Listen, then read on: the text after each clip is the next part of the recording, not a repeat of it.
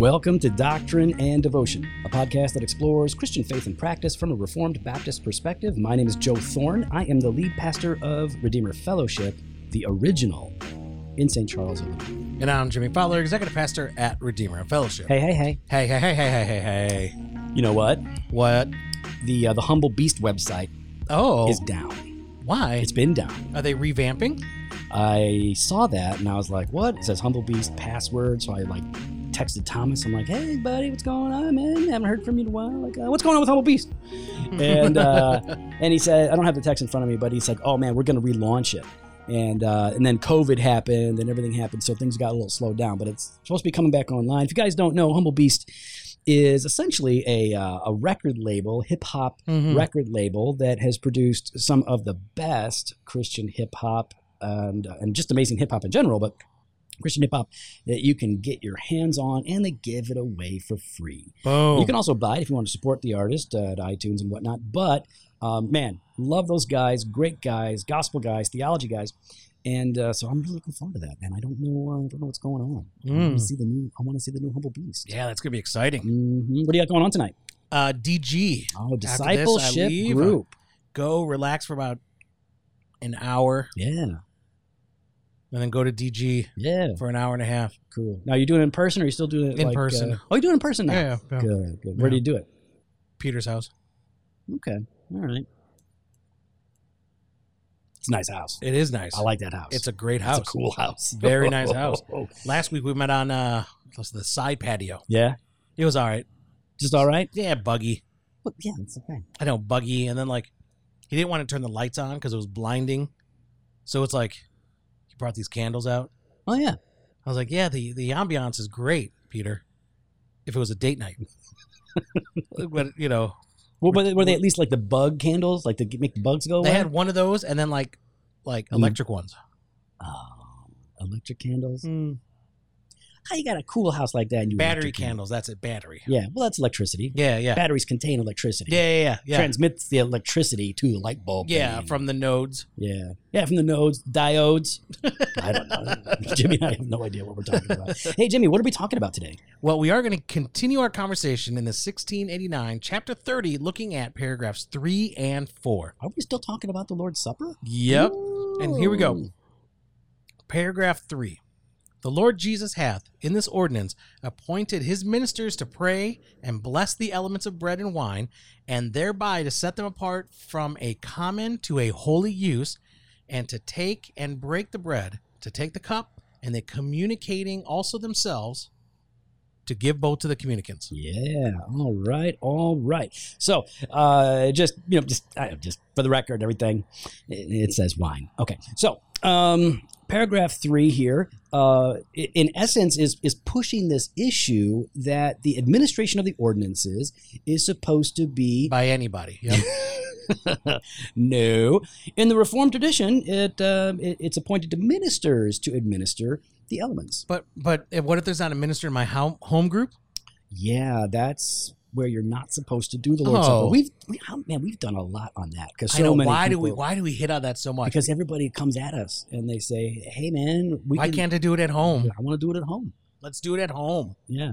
Well, because you don't have the magic juju to turn the the, the elements into the flesh and the blood of Jesus. Yeah, You need only the- Joey does. Yeah, well, you know, and you know, the Catholic Church. Um, so no, we've talked about that at length. You can search that on our website. But when it comes to um, ministers administering the ordinances uh, specifically, why would this even be an important issue? Why does it matter who administers? Well, I think because uh, earlier on it talks about that this happens within the context of uh, the Sunday morning gathering, Mhm. right? It, it, it's within the context of the local church coming together. And so, as an officer of the church, as as one ordained and set apart for the service of shepherding God's people, it is their calling then to minister, to pray, and to bless the elements of bread and wine. Yeah, it, it's a part of the job. And another reason it's important is because the elders are the ones who are um, re- given the responsibility of what we call fencing the table. Mm, so- yep, we've talked about that a number of times. Yep, we, we talk about that, and uh, we fence it with one of those old school chain link fences because Yeah. we are Now we're now- rather ghetto in this building. I so- know, but Trump has inspired us to build a wall around it. Yeah. Now, but is it more of a wall or fence? Well, it's It's like got slats. it's that's that we're doing the slat thing. okay, so it's it's kind of like a combo. It's like a, something in between a wall. yeah, and a yeah, fence. yeah. All right. So when's When's it's the fall anyway. um, so to, to, to fence the table means that you warn those who should not be taking the Lord's Supper Correct. to not take the Lord's Supper. And in doing that in general, you're referring to non believers, Mhm. right?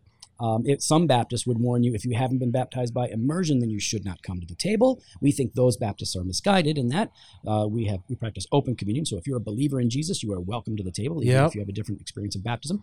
Um, but then a part of that is also that the elders are given, since they're given the responsibility of ministering to the church, like you said, Jimmy, and fencing the table, they are the ones who um, are likely to know some of the people who should not take the Lord's Supper. That's And right. so, and it's not that they're going to, you know, uh, tackle them low and high and bring them to the ground. No, Do not don't you dare. drop it.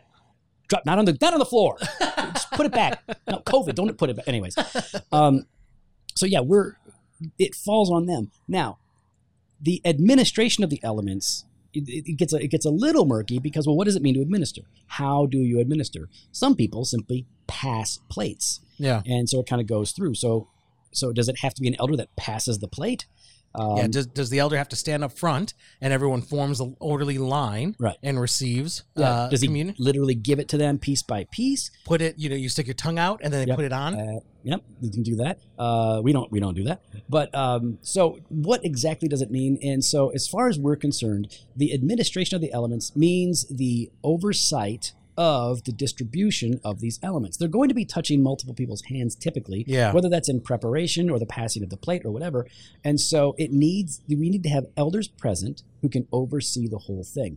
So, at our church, um, I'm typically doing the the explanation and the exhortation as it Yep, relates to the Lord's yep. Supper, and then we invite people to come forward, and then they take a piece of bread and they take a little cup of wine, and they take that back to their seats.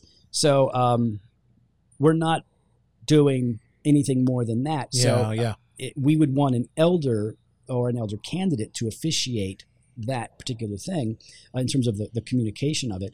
Uh, but if you're passing out the plate, I don't think it really matters who's passing the plate or who's passing the cup um, or cups. So, um, and when we do this, right, when we uh, we pray, we bless these elements. These things have now been set apart for holy use. They've been sanctified in that sense, and we give both to the communicants, both, not just one. Not just one, Not just that bread.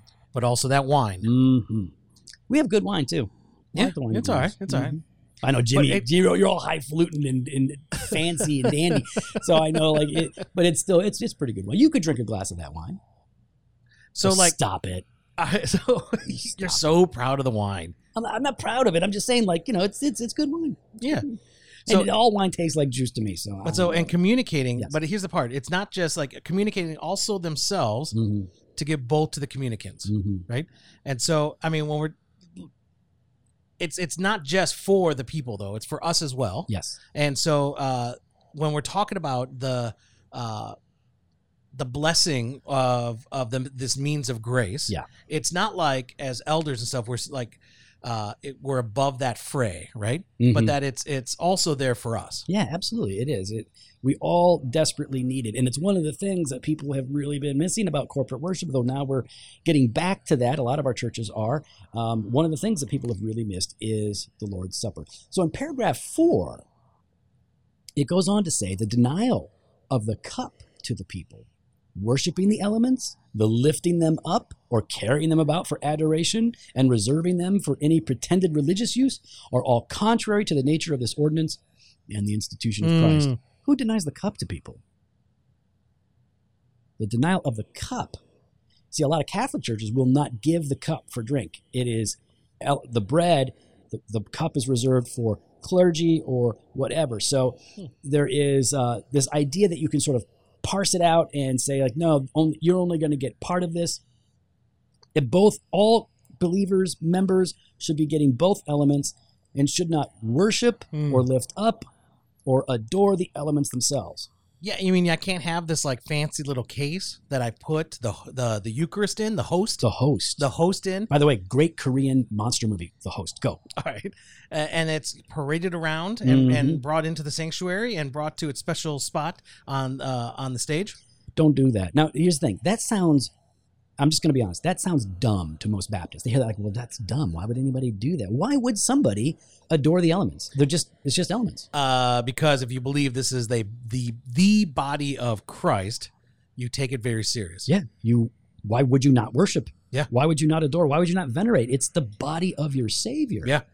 If Jesus appeared here, man, we would be on our faces, prostrate before Him, uh, because He's He's He's that present. You know, I mean, so yeah, it, we get it. We get why that they would do that, but that is contrary to the nature of the ordinance, because the nature of the ordinance is to remember Christ and to draw near to Him by faith, though He is not with us uh, bodily. He is with us in spirit, and His grace comes to us through these um, through these elements.